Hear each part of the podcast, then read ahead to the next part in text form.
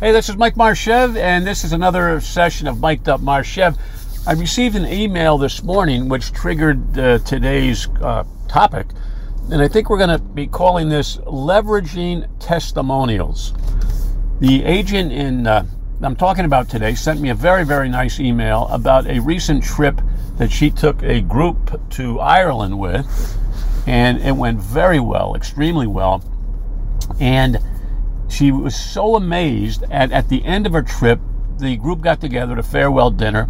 They gave her a thank you card as the group leader, as the organizer, and there was a, a huge, uh, I'm going to call it a huge tip, a huge monetary thank you in the card that she received. I mean, it was many, many hundreds of dollars. It was near, it was over a thousand dollars, as a matter of fact. But that being said, they all wrote, everybody in this small group wrote her a very nice letter on how they appreciated what she did, the planning, the timing, the extracurricular activities. They were just blown away with this agent's uh, attention to detail. And, and she shared these testimonials with me, just one after another, of, of, of tremendous, tremendous praise for the work she did. So we were talking about okay, the people who took the trip know how good she is, and she, the agent, knows how good she is.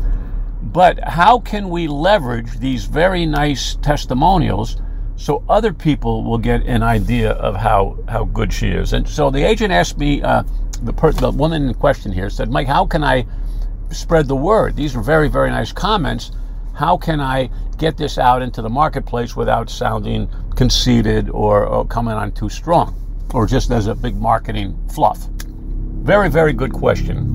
And I think everybody listening to today's program should be asking themselves the same question. When you receive a favorable testimonial, what can you do? How can you handle this testimonial to let others know of the work you do, the fine work you do? And I'm going to give you one idea today. There are many ideas, but one idea today came to me years ago in the speaking business from a fellow professional speaker. And what he did, which was very low key, easy to read, easy to get the message across, he had uh, printed on his own printer a 4x6 postcard. And on one side of the postcard was three different quotations from satisfied customers, three testimonials. And he wrote one of the testimonials in blue ink and one in green ink, and the third one was in red ink. So when you looked at this postcard, it was three colors, three sentences, or, or a couple of sentences each, but three different areas blue, green, and, and red, and they were testimonials. And I thought that was a perfect way to get the message across without becoming overbearing or pushy or arrogant. And if you had, say, 12 uh, different testimonials, you could then create a series of these postcards and send out one a quarter with three testimonials, and the next quarter, three different ones, and then the next one, three different ones again.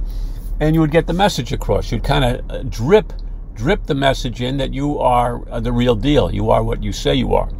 And the other thought was that if each postcard had a theme, for example, of what's important to the client, doing home research, for example, if research was the title of the postcard, and then you had three uh, testimonials regarding research, and then planning was the topic, and you had three quotes on planning, it would kind of drive home that, that message. And you come up with four different areas, easy to work with, the the uh, extracurricular activities on the trip, and you could just kind of tailor the the quotes towards that particular area.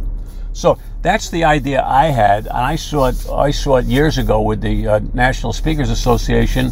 I suggested that she consider that as a marketing gambit, if you will, marketing tactic, without appearing overbearing and getting the client's testimonials out into the public. Easy to read, easy to understand, and hopefully meaningful. And then I was thinking that the topic on the other side of the postcard, where the address is, you could have kind of the theme. And I thought one of them, I don't know, I'm not too creative, but the proof is in the pudding. In other words, I can tell you what I want to tell you, but the proof is in the pudding by saying, here are the real testimonials coming from the clients who have experienced my service. So don't listen to me, listen to them, and let's see if we can do business in the future. So there it is. Uh, I also, by the way, would include my picture somewhere on the postcard so they know I'm a real person and and uh, and uh, I'm the real deal. And uh, that's what I told her. And I guess that's what I'm telling you in this week's podcast of Mic'd Up Marchev. We'll see what happens, what unfolds in the coming week, and we'll have more information for you as it arrives. Talk to you later. Bye.